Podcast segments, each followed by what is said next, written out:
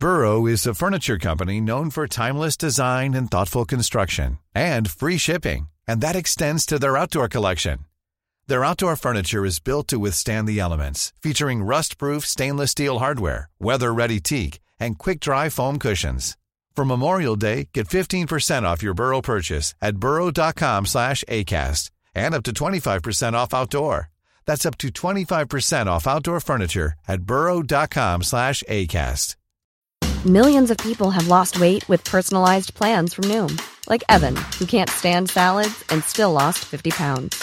Salads, generally, for most people, are the easy button, right? For me, that wasn't an option. I never really was a salad guy. That's just not who I am. But Noom worked for me. Get your personalized plan today at Noom.com. Real Noom user compensated to provide their story. In four weeks, the typical Noom user can expect to lose one to two pounds per week. Individual results may vary. Hiring for your small business? If you're not looking for professionals on LinkedIn, you're looking in the wrong place. That's like looking for your car keys in a fish tank. LinkedIn helps you hire professionals you can't find anywhere else, even those who aren't actively searching for a new job but might be open to the perfect role. In a given month, over 70% of LinkedIn users don't even visit other leading job sites. So start looking in the right place. With LinkedIn, you can hire professionals like a professional. Post your free job on linkedin.com slash people today. تاریخ روایت کارهای درست و اشتباه بشره که با مرورش شاید محکوم به تکرارش نباشیم.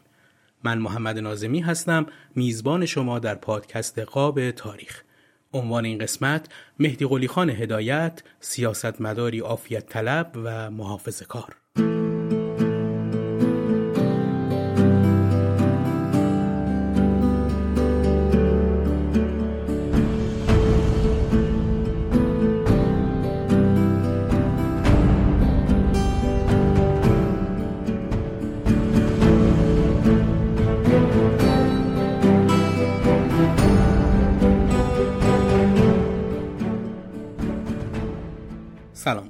شانزدهمین قسمت از پادکست قاب تاریخ رو تقدیم شما مخاطبین عزیز می‌کنم.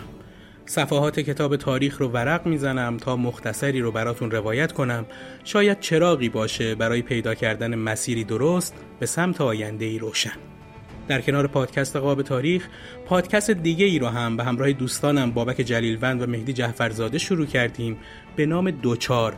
که تو اون پادکست هم به سراغ شخصیت های تاریخی، هنری، فرهنگی، علمی و در کل مشاهیر ایران رفتیم تا از منظر روحیات انسانی زندگیشون رو بررسی کنیم. تا الان که این قسمت رو براتون تولید می‌کنم شش قسمت از پادکست دوچار منتشر شده که به شخصیت هایی مثل ستارخان، دکتر حسین فاطمی، قیصر امینپور، سهراب سپهری، پروفسور حسابی و علی اکبر ده خدا پرداختیم. لینک کانال پادکست رو تو توضیحات این قسمت گذاشتم که می‌تونید وارد کانال پادکست دوچار بشید و subscribe ش کنید.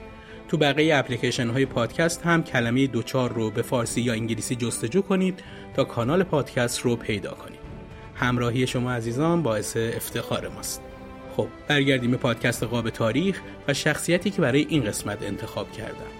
تو این قسمت از شخصیتی صحبت می کنم که بیشتر از اون که به عنوان نخست وزیر و به خاطر خدمات اجراییش تو تاریخ ایران موندگار شده باشه به خاطر کتابهاش و وجه روشنفکریش از مشاهیر کشورمون شده مهدی قلی خان هدایت که یکی از رجال سرشناس عصر قاجار و عصر پهلویه اون پنج دهه در زمین سیاست ایران فعالیت کرد و با پنج تا پادشاه همکاری داشت و مناسب سیاسی مهمی رو هم در اختیار گرفت. هدایت تو مقاطع مختلف حکومت آذربایجان و فارس، نمایندگی مجلس در صدر مشروطه، وزارت علوم، وزارت فواید عامه، وزارت عدلیه، ریاست دیوان تمیز یا همون دیوان عالی کشور و نخست وزیری رو بر عهده داشت.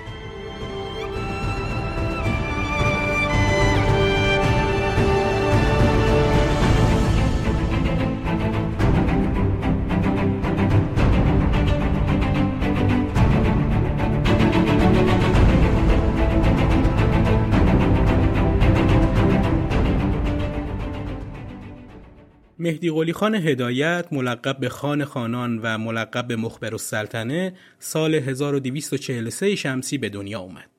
اون پسر علی قلی خان مخبر و دوله وزیر پست و تلگراف عهد ناصری و وزیر داخلی مزفر شاه بود و نسبش به رضا قلی خان هدایت می رسید.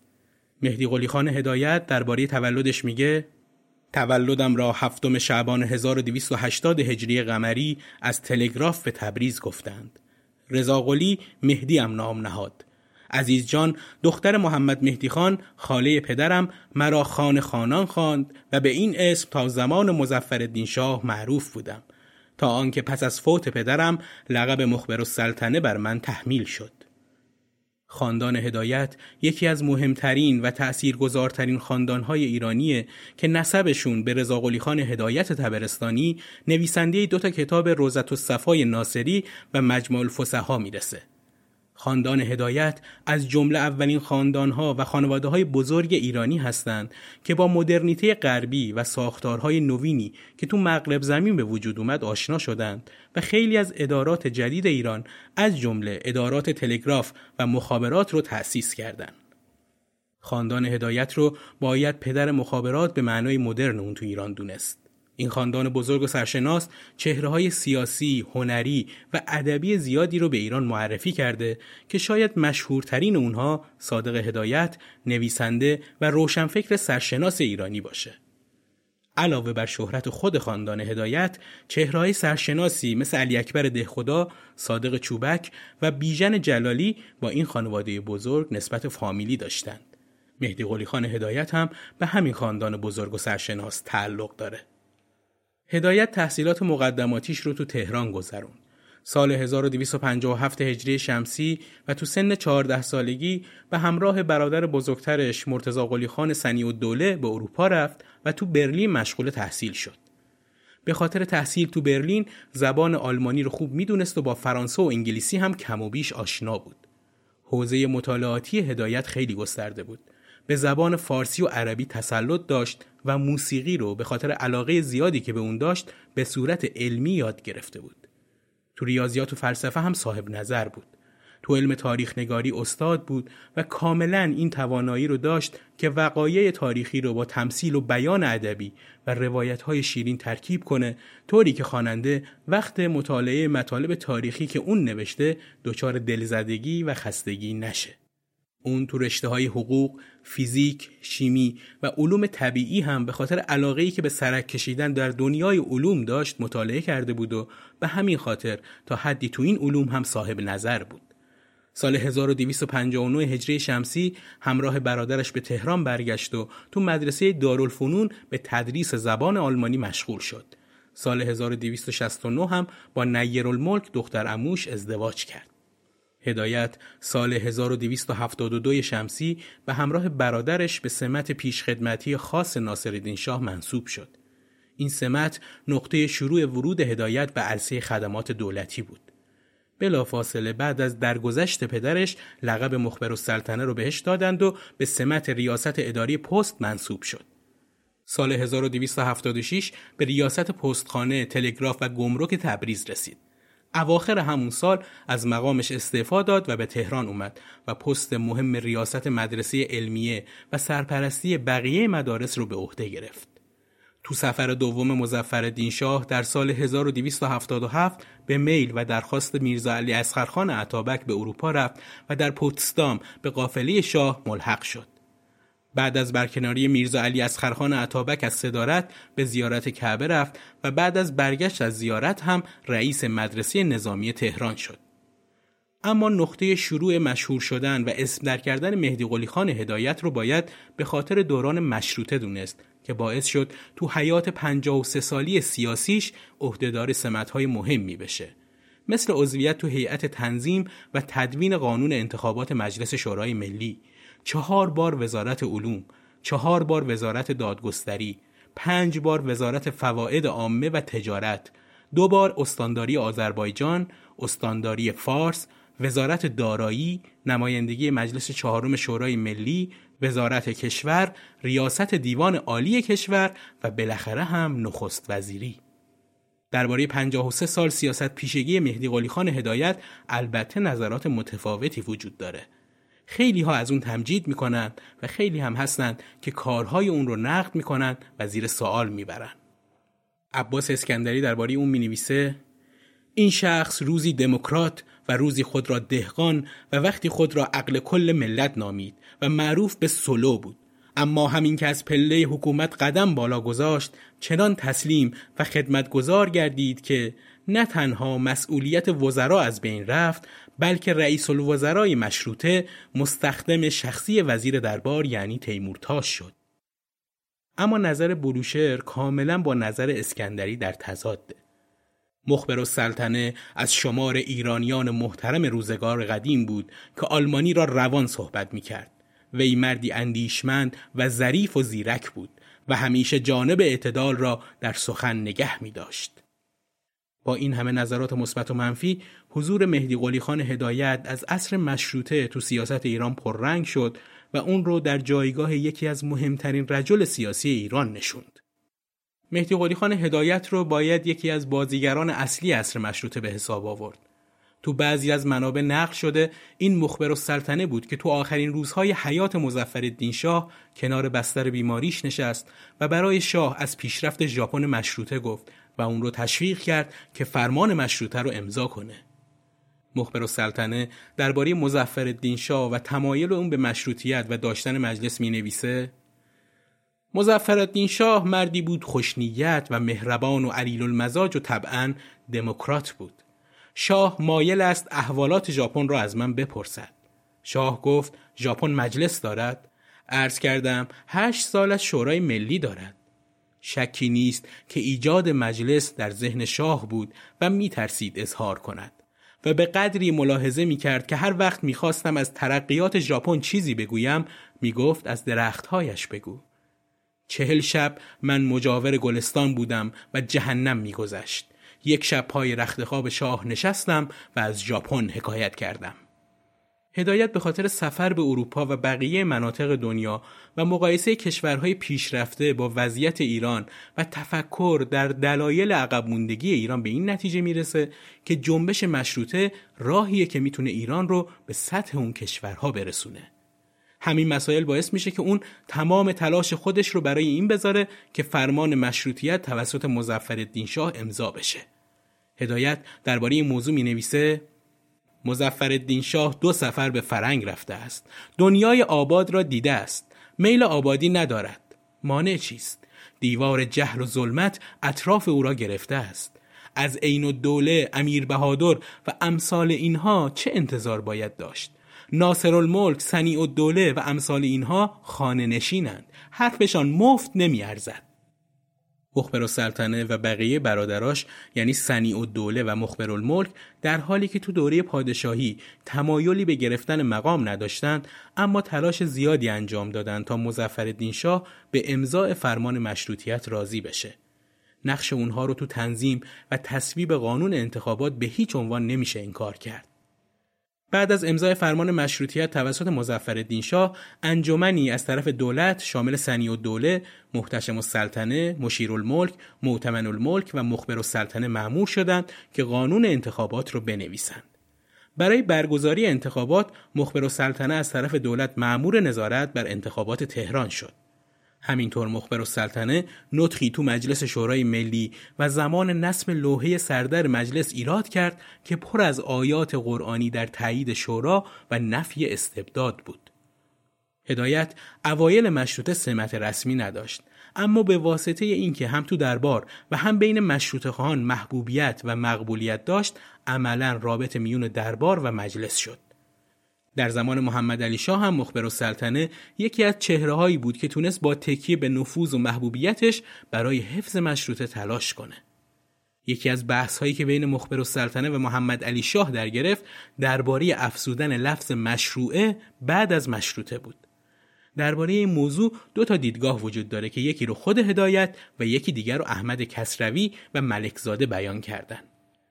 هدایت تو نوشته های خودش اینطور میگه که برای اقناع شاه لفظ مشروعه رو پیشنهاد میده. اون درباره این موضوع می نویسه شاه فرمودند مشروطه در دستخط شاه و من نیست. عرض کردم مبلغ الطاف ملوکانه به ملت مژده داده است که شاه مرکب راهوار خوشنشانی به رعایای خود مرحمت فرمودند. فرمودند مشروطه چرا مشروعه باشد؟ عرض کردم مشروطه اختیار به دست آخوندها می دهد. فرمودن کنستیتوسیون باشد. عرض کردم کنستیتوسیون شامل اصولی است. من جمله آزادی مذهب و باعث دردسر قبله عالم خواهد شد. فرمودند پس چه باید کرد؟ عرض کردم هیچ کار تازه‌ای نباید کرد. دستخط بفرمایید. بدیهی است که همان روز شاه مرحوم دستخط صادر فرمودند. مملکت ایران در اداد مشروطه در آمده منتها لازم بود در اطراف مسئله غور شود شاه قلم و کاغذ را به من داد به طوری که گفتی بنویس. به هر حال دستخط را با تغییر اندک الفاظ مسوده کردم. یه پرانتز هم باز کنم که کنستیتوسیون به معنی قانون اساسی یا مشروطیته. اما کسروی و ملکزاده اعتقاد داشتند که این ماجرا به این خاطر توسط محمد علی شاه مطرح شده که بین صفوف مشروط خواهان اختلاف ایجاد کنه. البته که هر کدوم از این نظرات رو قبول کنیم فرقی تو جایگاه مهدی قلی خان هدایت که تلاش می‌کرد رابطی بین دربار و مجلس باشه ایجاد نمی‌کنه. خود اون درباره قبول چنین جایگاهی میگه در نظر جوانان من خیانت کردم که وکیل نشدم سبک من این بود که از فرمایشات ملوکانه به صلاح وقت استفاده می کردم. به قسمی که شاه و مجلس بجز خیرخواهی قرضی استنباط نمی کردن و حقیقت قرضی هم نداشتم. خیر طرفین را می گفتم.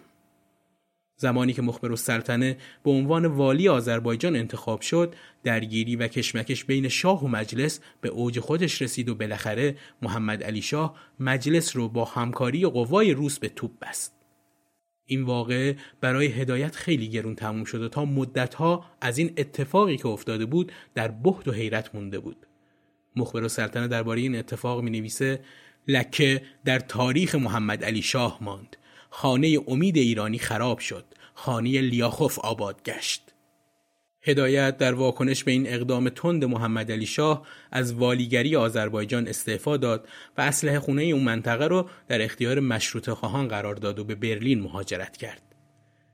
هدایت بعد از مهاجرت به برلین به بازی در قالب همون نقشی که قبل از مهاجرت بر عهده داشت ادامه داد و تلاش کرد رابطه بین شاه و مجلس رو خوب کنه.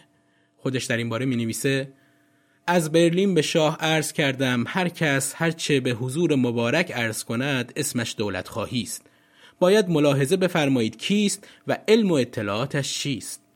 به فکر مملکت است یا در بند استفادات خیش. مسلحت مملکت و مملکت تباین ندارد. کدام امر است که خیر مملکت باشد و خیر شاه نباشد؟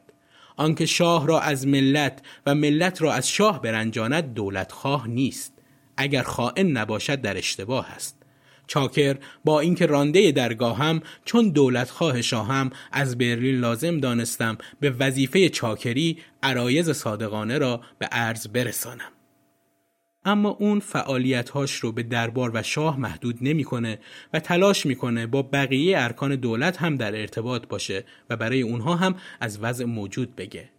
هدایت به مشیر و سلطنه می نویسه اگر در ایران عنوان مشروطیت پیش نیامده بود دولت میبایست مشروطه از چوب بتراشد. تصور بفرمایید که دوباره به حکومت دوران جاهلیت برمیتوان گشت. گفته شده است مشروطیت در ایران زود بود و مقدمات چند می‌خواست. منکر نیستم. حال امری واقع شده است. با زد و خورد بهتر نمی شود دولت باید به همزبانی و تدبیر با حسن نیت مجلس را اداره کند. مجلس هرگز تقاضایی برخلاف خیر مملکت نمی کند و خیر مملکت خیر شاه است. از طرف دیگه اون علاوه بر شخص شاه و بقیه درباریان با مشروط خواهانم در ارتباط بود و تلاش می‌کرد تا نظرات اونها رو هم نسبت به دربار منعطف کنه. اون با افرادی مثل حسن تقیزاده، علی اکبر دهخدا و انجمن آزادی خواهان استانبول در ارتباط بود. اما مهمترین چهره‌ای که هدایت با اون ملاقات کرد سردار اسعد بختیاری بود. سردار اسد اون زمان تو پاریس بود و هدایت تو برلین. هدایت از برلین به پاریس رفته بود که سردار اسد بختیاری رو ملاقات کرد و نظراتش رو با اون در میون گذاشت. هدایت درباره این ملاقات می نویسه او در پاریس بود من هم از برلین به پاریس رفته بودم. در تهران مراوده با سردار اسعد نداشتم. در پاریس رفیق شدیم. اخبار نهزت رشت و اصفهان می‌رسد. روزی به سردار اسعد گفتم صحبتی با شما دارم. گفتم موقع گشتن در پاریس نیست. بروید به اصفهان و نهزت را اداره کنید. بعد از یه مدت اوضاع طوری پیش رفت که مشروط خواهان بر استبداد پیروز شدند. هدایت درباره این موضوع می نویسه از وزارت داخله در برلین تلگرافی به من رسید که مستقیما به تبریز بروم. نمی‌دانستم وزارت داخله کیست. جواب ندادم. هفته ای گذشت. تلگراف دیگری به امضای سردار اسعد وزیر داخله رسید. با عهدی که در پاریس داشتیم جز تسلیم چاره نبود. این مکاتبات نشون میده که مهدی قلی خان هدایت نقش خیلی پررنگی در به نتیجه رسیدن مشروطیت و پیروزی مشروط خواهان داشته. همونطور که گفتم اون بود که با صحبتهای مداومش با مزفر شاه اون رو متقاعد کرد که فرمان مشروطیت رو امضا کنه. نظامنامه انتخاباتی رو تهیه کرد و بر انتخابات اولین دوره مجلس شورای ملی نظارت کرد رابطه بین دربار و مجلس شد و تا جایی که امکان داشت اجازه نداد روابط بین مشروط خواهان و دربار قاجار خراب بشه با مشروط خواهانی مثل سردار اسد مذاکره کرد و تلاش کرد اونها رو به برافراشته نگه داشتن پرچم مشروطیت ترغیب کنه که تا حد زیادی هم موفق بود. مجموعه این عوامل نشون میده مهدی قلی خان هدایت در تثبیت مشروطه نقش زیادی داشته و تونست تا حد زیادی ایران رو به سمت حکومتی مدرن سوق بده.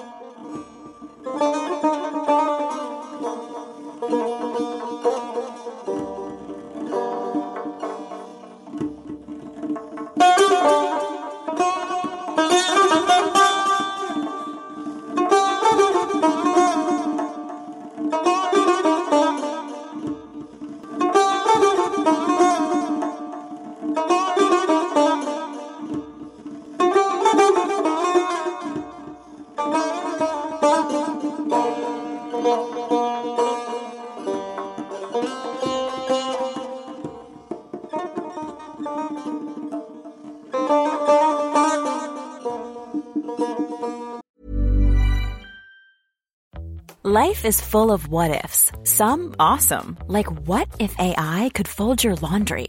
And some, well, less awesome, like what if you have unexpected medical costs?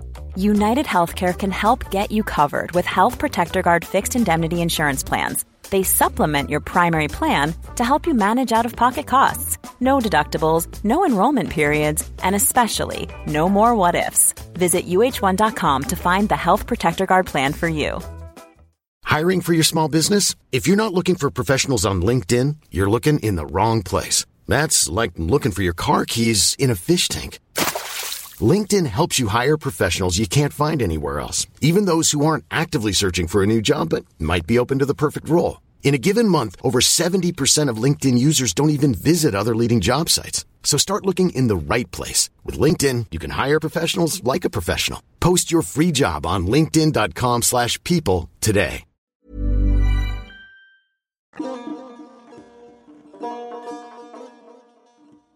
مهدی قلی خان هدایت بعد از پیروزی دوباره مشروط خواهان و برچیده شدن استبداد صغیر به ایران برگشت و دوباره به والیگری ایالت آذربایجان منصوب شد. اون این بار به راحتی نمی‌تونست تو این ایالت حکمرانی کنه چرا که ستارخان و باقرخان به عنوان فاتحان مشروطیت در آذربایجان حضور داشتند. تو همین دوران بود که برادر مخبر و سلطنه سنی و دوله رو به قتل رسوندن. ماجرا هم از این قرار بود که سنی و دوله اولین رئیس مجلس شورای ملی ایران 18 بهمن 1289 شمسی تو چهارراه مخبر و دوله توسط دو تا کارگر گرجی تبعی روس هدف گلوله قرار گرفت و به قتل رسید. قاتلا بعد از دستگیری و بازپرسی تو عدلیه به درخواست دولت روسیه با استفاده از حق کاپیتولاسیون به روسیه برده شدند. اما قبل از استرداد اعتراف کردند که به تحریک سپه سالار دست به قتل اون زدن. ظاهرا روسها هم که منتقد اصلاحات سنی و دولت و امور مالی بودند در قتل اون دست داشتند. به خاطر این اتفاق مهدی قلی خان از تبریز رهسپار اروپا شد و نزدیک یک سال اونجا موند. بعد از برگشت به ایران والیگری استان فارس رو بر عهده گرفت. تو کابینی مصطفی الممالک وزیر عدلیه و کشور شد و تو کابینی عین الدوله باز هم عهدهدار مقام وزارت عدلیه شد و بالاخره برای بار سوم والی آذربایجان شد. باقر عاقلی تو کتاب شرح حال رجال سیاسی و نظامی معاصر ایران می نویسه در این دوره از استانداری وی در آذربایجان حوادث بسیاری پیش آمد. قیام شیخ محمد خیابانی و کشته شدن وی قیام ماجور لاهوتی و های بندر شرفخانه و قیام سمیتقو از اهم مسائلی بود که والی با آن مواجه کردید. خیلی مختصر هم از نقش مهدی قلی خان هدایت در سرکوب قیام شیخ محمد خیابانی و کشته شدن اون بگم. وقتی که وسوق الدوله به نخست وزیری ایران رسید هدایت رو از کابینه کنار گذاشت و بعد از یک سال از زمان شروع به کارش قرارداد معروف 1919 رو با انگلیسی ها امضا کرد. خبر انعقاد این قرارداد که منتشر شد مخالفت های زیادی تو تهران و شهرستان علیه وسوق الدوله به وجود اومد. هدایت هم به عنوان یک شخصیت سیاسی خیلی آشکار و روشن با این قرارداد مخالفت کرد. تو شهرستان ها مهمترین قیام علیه این قرارداد رو شیخ محمد خیابانی تو تبریز شکل داد. وسوق دوله و بعد از اون مشیر و دوله که نخست وزیر شده بود کارهایی رو برای سرکوب این قیام انجام دادن و شخصیت هایی مثل تونکابونی و عین دوله رو به آذربایجان و تبریز فرستادن. اما هیچ کدوم از اونها نتونستن کاری انجام بدن که قیام متوقف بشه. مشیر دوله که تو کابینش از هدایت به عنوان وزیر مالیه استفاده کرده بود و به همین خاطر هم انگلیسی ها منتقدش بودن خواست که با یه تیر دو نشون بزنه هم انگلیسی ها رو از خودش نرنجونه و هم قیام خیابونی طرفدار دموکرات ها رو به دست یکی از سران دموکرات های تهران از بین ببره به همین خاطر پست وزارت مالیه رو از هدایت گرفت و اون رو به عنوان والی آذربایجان در سال 1299 برای سومین بار راهی تبریز کرد. برخلاف حاکمان قبلی خیابانی این بار حاکم جدید رو که اون رو هم فکر و هم مسلک خودش می‌دونست قبول کرد و بهش اجازه ورود داد و حتی استقبال دوستانه هم از هدایت کرد. مهدی قلی خان اول خواست که از طریق مذاکره خیابانی رو وادار به ترک قیام کنه و چون خیابانی قبول نکرد ازش ناامید شد و تلاش کرد که بین یاران اون تفرقه بندازه. با توجه به شناختی هم که از رجال سیاسی تبریز داشت و دوستیش رو با اکثر اونها حفظ کرده بود موفق هم شد و بالاخره قزاقها توی حرکت حساب شده ادارات تحت کنترل خیابانی رو تصرف کردند و با خیابانی وارد جنگ شدند و اون رو به قتل رسوندن. مخبر و سلطنه هدایت تو اولین واکنشی که به این ماجرا داشت خودش رو به بیخبری زد و بعد از اینکه از طرف آزادی خواهان تهرانی سرزنش شد برای رفع اتهام از خودش خیابانی رو متهم به تجزیه طلبی کرد و قتلش رو هم منکر شد و عنوان کرد که اون خودکشی کرده. زمانی هم که هوادارای خیابانی به رهبری لاهوتی از افسرای ژاندارمری قیام دیگه ای رو علیه دولت مرکزی شکل دادن و به مخبر و سلطنه پیشنهاد رئیس جمهوری دادن اون قبول نکرد. مهدی قلی خان هدایت البته بعد از کودتای سوم اسفند رضاشاه پهلوی رفتار متفاوتی از خودش نشون داد. اون یکی از معدود رجال سیاسی ایران بود که از کودتای سوم اسفند حمایت کرد و هزار تومان از حقوق ماهیانی خودش رو هم به دولت کودتا بخشید. با افتتاح مجلس چهارم مهدی قلی خان قصد داشت به عنوان نماینده حضور داشته باشه که به علت قتل شیخ محمد خیابانی در زمان زمامداریش تو آذربایجان با اعتبارنامش مخالفت شد. اما تو سه دوره نخست وزیری مصطفی الممالک اون به وزارت فواید عامه منصوب شد. علی اکبرخان داور به عنوان وزیر عدلیه با اختیاراتی که از مجلس داشت این حق رو داشت تا به دو نفر رتبه 11 قضایی اعطا کنه داور مخبر و سلطنه رو با رتبه 11 غذایی به ریاست دیوان عالی کشور و رضا خان هدایت رو با رتبه 10 به ریاست شعبه اول غذایی منصوب کرد. اما علت حمایت مهدی قلی خان هدایت از استبداد رو باید در منظومه فکری هدایت جستجو کرد. هدایت با وجود گرایش های آزادی خواهانه به استبداد هم گرایش داشت.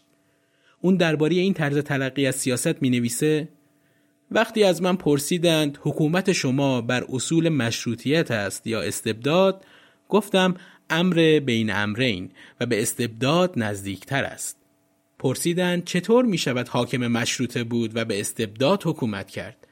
گفتم مردم حاضر نیستند و مشروطه نمی‌فهمند. من لابد هستم با استبداد حفظ نظم بکنم لیکن در ضمن مردم را به سوی مشروطه سوق می دهم. حاکم مستبد شما را از مشروطه منحرف می خواهد. منظور هدایت البته حکومت دیکتاتوری نیست بلکه نوعی خودکامگی روشنفکرانه است که ضمن حفظ نظام و تمامیت ارزی کشور و رعایت قانون در جهت استقلال گام برمیداره. این نظر هدایت رو باید نزدیک به حکومت آریستوکراسی افلاتون که مبتنی بر فیلسوف شاهی بود نزدیک دونست. از همین زاویه است که هدایت به پهلوی اول انتقاد می‌کنه و می‌نویسه در دوره پهلوی هیچ کس اختیار نداشت و تمام امور میبایست به عرض برسد و به آنچه فرمایش می‌رود رفتار کنند و تا درجه اختیار نباشد مسئولیت معنا ندارد این امر را به پهلوی خاطر نشان کردم. تصدیق مانندی فرمودند. لیکن ترتیب اثری دیده نشد. تفاوت حکومت و سیاست ورزی هدایت با رضاخان در این بود که اون شکلی از استبداد رو می‌خواست که بتونه مردم رو به سمت استقلال، آزادی و حقوق فردی و اجتماعی هدایت کنه که در رأس چنین حکومتی باید فیلسوف روشنفکر قرار داشته باشه. ولی رضاشاه یه دیکتاتوری مطلقه نظامی رو مد نظر داشت که بیشباهت به حکومت هیتلر تو آلمان نبود. این نگاه به سیاست هدایت رو به سمت اعتدال و محافظه کاری سوق میده. مهدی قلی خان هدایت مخبر و سلطنه با اینکه به توسعه سیاسی و فرهنگی اعتقاد داشت اما از طرف دیگه معتقد به وجود شرایط زمانی و مکانی برای وقوع همچین اتفاقی هم بود به همین خاطره که تونست تو دوره رضاشاه به سمت نخست وزیری ایران هم برسه خرداد ماه سال 1306 شمسی مصطفی الممالک از ریاست دولت کناریگیری کرد. با کمک تیمورتاش که بعد از رضاشاه این اختیار رو داشت که نخست وزیر انتخاب کنه، مخبر السلطنه معمور تشکیل کابینه شد. رضا حکمت رئیس وقت مجلس شورای ملی در شرح گزارش این ماجرا که تو مرکز اسناد و کتابخونی ملی مجلس نگهداری میشه نوشته هنگامی که مخبر السلطنه نخست وزیر شد مصطفی الممالک به او پیغام داد من تا چانه ام به گل فرو رفت. شما مواظب باشید که تا فرقتان در لجن فرو نرود. خود مخبر و سلطنه هدایت در مورد قبول کردن مسئولیت نخست وزیری تو خاطراتش می نویسه در پشت و روی کار غور کردم و با بعضی از دوستان شور. قالب را عقیده به مضمون این شعر بود که خلاف رأی سلطان رأی جستن خصوص با مزاج پهلوی که طبعا دیکتاتور است معتمدن به نویدی که حضرت حسین علیه السلام در رویا به من داده بودند به قضا در دادم خرداد 1306 و تو جلسه 115 مجلس برنامه دولت هدایت برای کسب رأی اعتماد مطرح شد. یکی از کسانی که به عنوان مخالف برنامه های دولت و نخست وزیری مخبر و سلطنه صحبت کرد سید حسن مدرس بود. اون در مخالفت با این کابینه اینطور گفت. اولا خودم را تبریک می‌گویم که اول وقتی است که موفق شدیم به یک حاج رئیس الوزراء این همه کابینه ها تشکیل شد در رأسش حاجی نبود در ثانی باید کابینه ای تشکیل بشود که بتواند مقاومت با هر گونه پیش آمد کند من عقیدم این است که کابینه مختزی روز نیست. سیاست ما ایرانی ها باید سیاست بز کوهی باشد. سیاست بازکوهی آن است که همیشه بین طلوعین چرا می کند که به قدری روشن باشد که علف را ببیند اما به قدری روشن نباشد که سیاد او را سید کند. با وجود این صحبت های کنایه آمیز مدرس از 108 نفر حاضر تو مجلس 98 نفر رأی موافق و فقط 10 نفر رأی مخالف به کابینه دادند.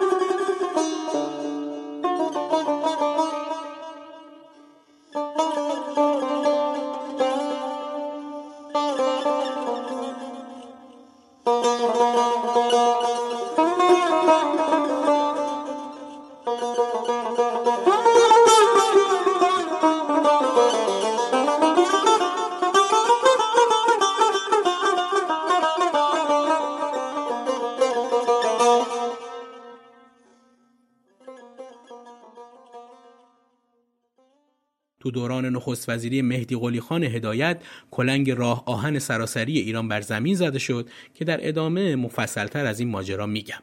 اما باقر عاقلی تو کتاب مشاهیر رجال در این باره نوشته اولین کلنگ راه آهن سراسری ایران روز 23 مهر 1306 که اتفاقا هوا منقلب و طوفانی بود بیرون دروازه محمدیه به دست رضاشاه بر زمین زده شد و هدایت که به توالی سه کابینه دیگر به ترتیب در 29 آبان 1307 و 4 بهمن 1309 و 3 فروردین 1312 تشکیل داد با پشتیبانی خاص شاهنشاه وسایل پیشرفت این کار مهم را فراهم آورد. ابراهیم صفایی درباره مهدی قلی خان هدایت و دوره‌ای که به نخست وزیری رسیده بود اینطور می نویسه. در دوره نخست وزیری خود به واسطه فرتوتی و فرسودگی ضعف بسیاری نشان داده تا جایی که آزادی انتخابات و مطبوعات به دست سازمانهای دولتی سخت محدود شد. او در جنجالهای سیاسی ریاکار و در میان دستجات مختلف چنان میزیست که همه او را از خود می‌دانستند و چون صاحب نطق و بیان بود صورت حق به جانب را حفظ می‌کرد. دوره شش سالی صدارت هدایت دوره آرومی بود و اون البته اختیار زیادی هم از خودش نداشت و عملا و بنا به گفته خیلی از مورخان کارها به دستور تیمورتاش وزیر دربار قدرتمند رضاشاه اداره می‌شد. هدایت درباره صدارتش در عهد رضاخان میگه در دوره پهلوی هیچ کس اختیار نداشت. تمام امور میبایست به عرض برسد و به آنچه فرمایش می‌رفت رفتار شود. همینطور زمانی که از این منصب استعفا می‌داد در شرح استعفاش برای رضاشاه می نویسه به شاه عرض کردم تا تیمور تاش بود فرمودید قول تیمور قول من است. بعد از تیمور هر وزیری هر مطلبی به هیئت آورد گفت به عرض رسیده و تصویب شده است. با اینکه معروفه که مخبر سلطنه از زیر بار مسئولیت قانونی تو دوران شش سالی نخست وزیری شونه خالی می‌کرد اما با تلاش تیم اصلاحات رضاشاهی هیچ مخالفتی نکرد تو زمان نخست وزیریش کارها و تغییرات بنیادینی تو ساختارهای اداری، سیاسی، اقتصادی و صنعتی ایران اتفاق افتاد. تأسیس بانک ملی ایران، تحول تو نظام غذایی کشور، الغای کاپیتولاسیون، ایجاد کارخانه های قندسازی و تولید برق و تأسیس راه آهن از مهمترین کارهایی بود که انجام شد.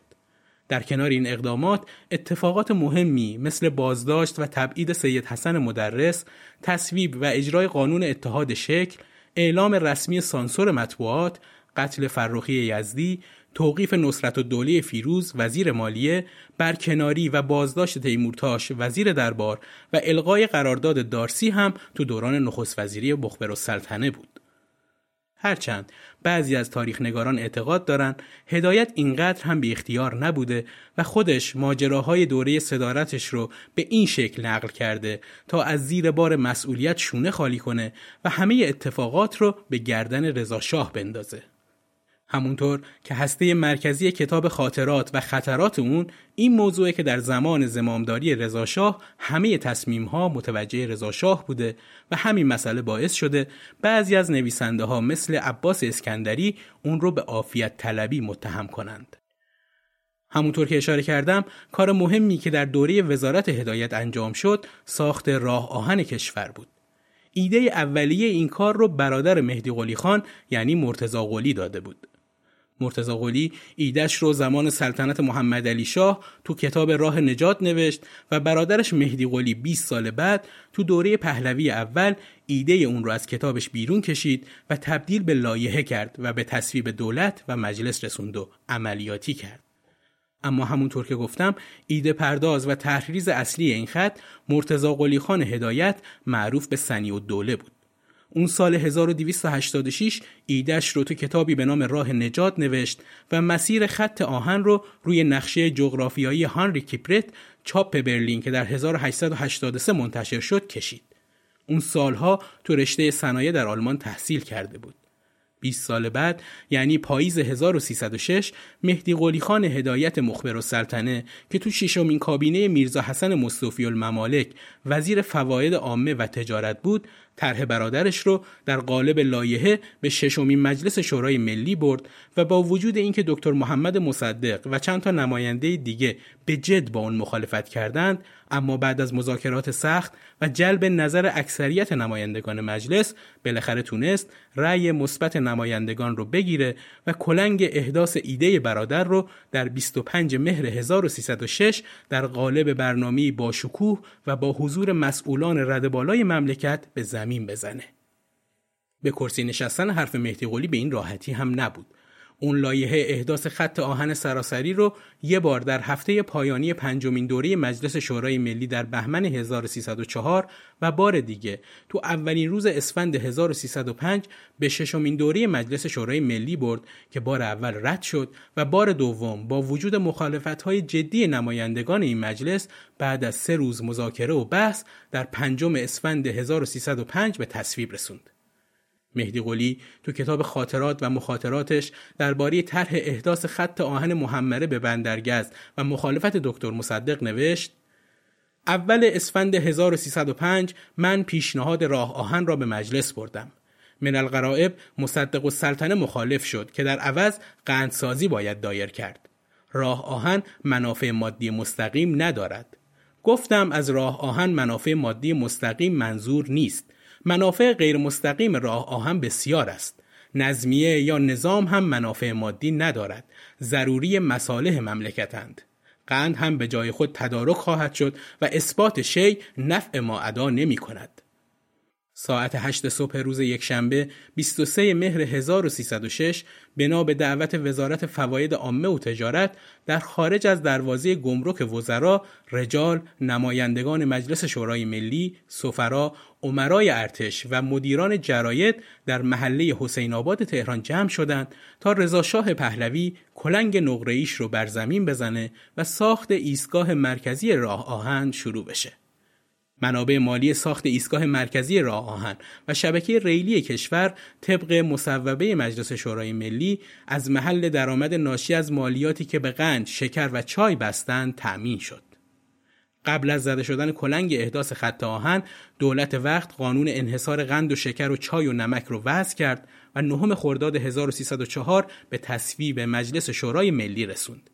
به موجب این قانون از هر سه کیلو قند و شکر دو ریال و از هر سه کیلو چای شش ریال مالیات اخذ و درآمد حاصل از اون صرف هزینه ساختمان خط آهن سراسری شد. یکی دیگه از اقداماتی که تو اولین سالهای نخست وزیری مخبر و سلطنه انجام شد اخراج میلسپو بود که در زمان دولت قوام به عنوان کارشناس مالی به استخدام ایران در اومده بود. میلسپو که تو این دوره از خدمتش تو ایران خیلی جدی بود با نصرت و دوله فیروز وزیر مالیه کابینه هدایت تضادهایی داشت. مخبر و سرطنه که از این اختلافات با خبر بود کم کم پروبال میلسپو رو ازش گرفت و مسئله سلب اختیارات اون رو تو مجلس مطرح کرد و اینطوری بود که میلسپوی آمریکایی از ایران اخراج شد. از اقدامات دیگه‌ای که تو دوره نخست وزیری هدایت اتفاق افتاد مسئله تغییر لباس و اتحاد شکل بود. مخبر و سلطنه شخصا قانون اتحاد شکل و مجازات متخلفین رو به مجلس برد. با وجود انجام این کار هدایت تو خاطراتش تلاش می‌کنه خودش رو تو مسئله اتحاد شکل بی مسئولیت نشون بده. هدایت در این رابطه می نویسه روزی به شاه عرض کردم تمدنی که آوازش عالمگیر است دو تمدن است یکی تظاهرات در بلوارها و یکی تمدن ناشی از لابراتوارها آن تمدنی که مفید است و قابل تقلید تمدن ناشی از لابراتوار و کتابخانه هاست. گمان کردم به این عرض توجهی فرمودند. مخبر سلطنه خودش برای پوشش جدید پیش قدم بود. حتی بعدها و در جریان قضیه کلاه شاپو از این کلاه تعریف کرده بود. اینطور نقل شده که یه روز رضاشاه کلاه شاپو را از سر مخبر سلطنه برداشت و گفت حالا این کلاه چطور است؟ هدایت جواب داد فل جمله از آفتاب و باران حفظ می کند اما آن کلاه که داشتیم اسمش بهتر بود. اما حادثه مهم بعدی که تو دوران نخست وزیری مخبر و سلطنه اتفاق افتاد حرکت اعتراض آمیز حاج آقا نورالله اصفهانی بر ضد قانون نظام وظیفه و در مجموع برنامه های حکومتی رضا شاه بود. اون از اصفهان روانی قم شد و گروهی از علما اطرافش جمع شدند. رضاشاه به مخبر سلطنه مأموریت داد که به قم بره و با حاج آقا نورالله و بقیه علمای معترض وارد مذاکره بشه و رضایت اونها رو جلب کنه. خواسته های معترضین اینها بود. تجدید نظر در قانون نظام اجباری، حضور پنج نفر از علما مطابق قانون اساسی در مجلس، جلوگیری از منکرات و تعیین نظاری شرعیات در ولایات، با توجه به حمایت های گسترده از علمای معترض مخبر السلطنه که به همراهی تیمورتاش الاسلام و امام جمعه تهران به قم رفته بود بعد از مذاکرات با این علما قول داد تا تقاضای اونها رو عملی کنه. اما حاج آقا نورالله اعلام کرد تا تقاضاهاش به تصویب مجلس نرسه به عنوان اعتراض همچنان تو قم میمونه. مخبر سلطنه به تهران که برمیگرده خیلی سریع تقاضاهای علما رو در قالب لایحه به مجلس میفرسته. ولی تو همین اسنا و در شب چهارم دیما حاج آقا نورالله از دنیا میره و حتی نقلی هم هست که اون رو می‌کشن و به این شکل مهدی قلی خان هم از پیگیری تصویب اون لایحه خودداری می‌کنه و همه چیز به دست فراموشی سپرده میشه. هدایت تو خاطراتش. از حرکت حاج آقا نورالله به قم تحت عنوان قوقای قم و قائله قم یاد کرده و این در حالی که اون در سراسر کتاب خاطراتش می‌خواد خودش رو فردی مذهبی و طرفدار علما نشون بده. جالب این زمانی که رضا شاه بعد از مذاکرات شریعت مدار و بحرالعلوم رشدی با علمای قوم حاضر به تجدید نظر تو قانون نظام وظیفه شده بود های هدایت که گفته بود خدمت نظام وظیفه وظیفه هر جوانیه و به صلاح مملکت و تغییری در اون داده نمیشه مگر اینکه مسئولیت از من سلب بشه باعث شده بود تا رضا شاه از تصمیم جدیدش برگرده و از برقراری نظام اجباری همچنان حمایت کنه. هدایت در این مورد به سید العراقه این که بهش گفته بود در این خصوص از نفرین خلق نمی ترسی؟ جواب داده بود نظام وظیفه را من خیر امت می‌دانم و آنچه را خیر می‌دانم انجام می‌دهم ولو همه مرا نفرین کنند و آنچه را خیر نمی‌دانم انجام نمی‌دهم اگرچه همه دعا کنند مهدی قلی خان هدایت در دسته سیاستمداران محافظ کار ایرانی قرار می گرفت که تلاش کرد ضمن برپایی یه حکومت مدرن از سنت هم غافل نشه و بین استبداد و آزادی تفاهمی ایجاد کنه. روند تاریخی و بر سر کار اومدن رضاشاه نشون میده در برپایی حکومت آریستوکرات مد نظرش موفق نشد و استبداد یکسره جای مشروطه رو گرفت و ایران به مسیری رفت که ربطی به آرمانهای مشروط خواهان نداشت. Música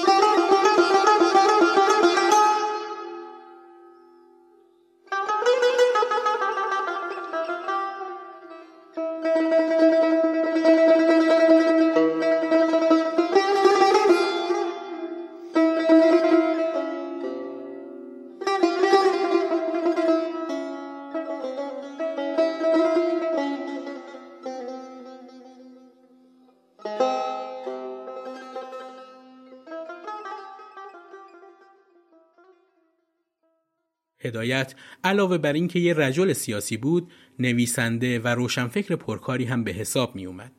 مهمترین تعلیفش کتاب خاطرات و خطراته. اون می نویسه این کتاب توشه ای از خاطرات شش پادشاه و گوشه ای از دوره زندگی من است که علاوه بر تحلیل تاریخ برخی وقایع تاریخی را هم به خوبی ثبت و ضبط کرده است.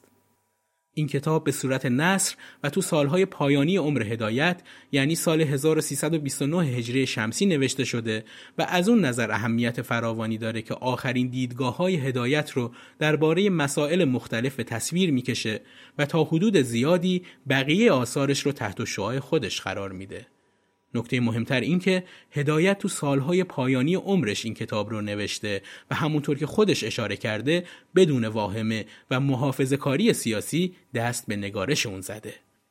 هدایت تو دیباچه این کتاب می نویسه قالب نصیحت کردند که در تاریخ تعصب نباید داشت و حقایق را باید نگاشت. مذهب سیاسی را فدای حق شناسی کرد و گفتند زبان سرخ سر سبز می دهد بر باد. از من گذشته است. انقریب سر و زبانی باقی نخواهد بود. اگر راست بنویسم گروهی بدشان میآید و اگر دروغ بنویسم خودم بدم میآید. چه کنم؟ زشت و زیبا دروغ و راست بسیار نوشتند و همه خوانده می شود ممیز صحیح و سقیم کیست؟ اوراقی بی حساب به چاپ رسیده است از روی بی اطلاعی یا قرص حق و باطل به هم بافتند و افکار را آشفتند. دروغ و تهمت بسیار گفتند به هفت رنگ درآمدند غالب بیرنگ یا نیرنگ حرارت ها کردند همه برودت. من آنچه را صحیح دانستم می نویسم تو خواه از سخنم پند گیر و خواه ملال و الله از خط اعتدال تجاوز نخواهم کرد. این اثر همونطور که از اسمش پیداست شامل روایت خطراتیه که در طول دوران حیات مخبر و سلطنه هدایت براش به وجود اومده و اون اتفاقات رو به صورت خاطرات به ثبت رسونده. برای مثال می‌تونم به خاطرات دوران کودکیش اشاره کنم که تو بخشای آغازین همین کتاب اومده. منزل ما در چال میدان بوده است. هیچ چیز از آن به خاطر نمانده. به خاطر دارم که حاج محمد قلی خان شاطر باشی سارم الملک با والده دختر شاهرخ بیک خیشی داشت و با او همسایه بود. روزی در منزل او مهمان بودیم. لاکپشت بزرگی داشتند که من سوار آن می شدم و نشاطی داشتم. لاکپشت بزرگ با من کوچک به جای خود. شش ساله بودم که پدرم آن منزل را ترک کرد. به تشویق یحیی خان آجودان مخصوص باغ ملک الکتاب رشتی را خرید. روبروی باغ الله خان ایلخانی که حال بانک ملی است و به سفارت آلمان فروخته شد. هدایت تو کتاب خاطرات و خطرات از شیفتگیش به کتاب میگه و اینکه تو سفرهاش مدام به کتاب فروشی ها سرک می‌کشید و صندوقچه های خودش رو پر از کتاب هایی می‌کرد که تو راه می‌دید. اما بعضی وقتها هم پشیمون می‌شد که چرا این همه کتاب خریده. اما پشیمونیش به خاطر صرف خرید اون کتاب ها نبود و بیشتر به این خاطر احساس ندامت بهش دست می‌داد که وقت کافی برای خوندنشون نداشت. از اون دیوان شعری هم در قالب مصنوی باقی مونده که ضمن بیان دیدگاه های اخلاقی، سیاسی، فلسفی و اجتماعی از تجربه سفرهای خودش می نویسه و نظرات بعضی از متفکران غربی رو هم نقد می‌کنه.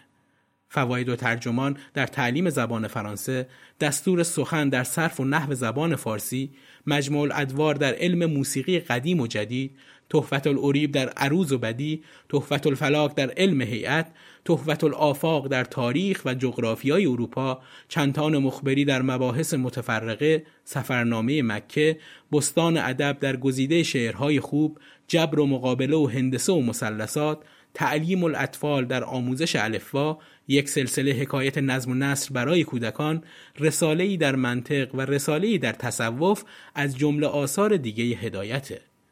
گزارش ایران تو چهار جلد که به تاریخ ایران از قبل از اسلام تا دوران معلف اشاره داره از آثار دیگه هدایت که سندیت تاریخی محکمی داره و ماجرای گفتگو تو قهوه خونه که در واقع جزوهیه به سبک قهوهخانی سورات نوشته برنارد دو سمپیر که ماجرای گفتگوی چند مسافر در یکی از شهرهای خاور دور رو شهر میده و عقاید و آرای رایج در زمان هدایت رو مورد بررسی قرار میده.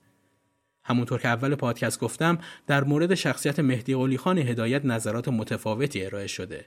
اقبال یغمایی می نویسه مخبر و سلطنه به حقیقت مردی با شخصیت و در تمام دوران زندگی خود در شمار رجال درجه اول برجسته بود. به گسترش و پیشرفت فرهنگ شوق و احتمام بسیار داشت و سالهایی که وزیر علوم معارف بود چندان که توانست در ازدیاد مدارس و تجهیز و تکمیل آنها کوشش کرد. و در مقابل ابراهیم صفاهی هم می نویسه در دوره نخست وزیری خود به واسطه فرتوتی و فرسودگی ضعف بسیار نشان داده تا جایی که آزادی انتخابات و مطبوعات به دست سازمانهای دولتی سخت محدود شد. او در جنجالهای سیاسی ریاکار و در میان دستجاد مختلف چنان میزیست که همه او را از خود می‌دانستند و چون صاحب نطق و بیان بود صورت حق به جانب را حفظ می‌کرد. موقوفات زیادی از مهدی قلی خان و خاندانش باقی مونده. یکی از معروفترین بناهای باقی مونده از موقوفات هدایت تو دروس بیمارستانیه که تو این محله به همین نام قرار داره. طبق وقفنامه این بیمارستان که اولین زایشگاه شمیران به شمار میره موظف بود در ماه بستری چهار زن نیازمند برای زایمان رو رایگان تقبل کنه. موقوفات خاندان هدایت تو تهران به محلی دروس ختم نمیشه. مسجدی به نام مسجد هدایت در محلی جمهوری که از مساجد معروف تهرانه هم از موقوفات این خاندانه.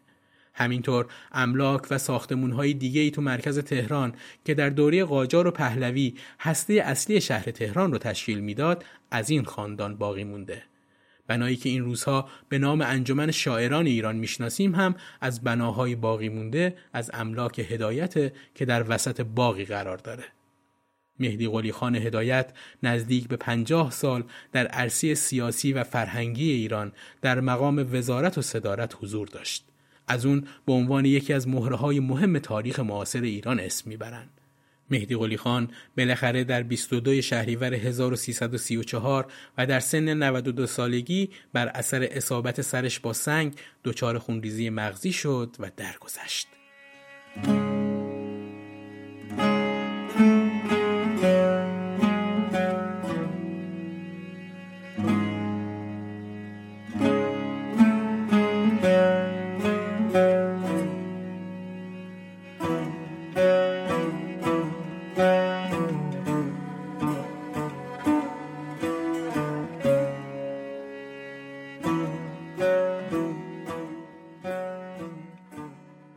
پایان شانزدهمین قسمت از پادکست قاب تاریخ رسیدیم. شخصیت هایی مثل مخبر و سرتنه که کتاب، مقالات و مستندات زیادی در موردش وجود داره رو خیلی سخته که توی قسمت یه ساعته بهش پرداخت. اما امید من به اینه که این مختصر باب آشنایی با شخصیت باشه و مطالعه شما مخاطبین عزیز نقص روایت من رو برطرف کنه. به این مقدار اکتفا می کنم و دفتر این قسمت رو با آرزوی رسیدن به آزادی و آبادانی برای مردم سرزمینم می بندم. ممنون از اینکه همراهمون هستید. روز روزگار خوش. گر بی دل و بی و از عشق تو پابستم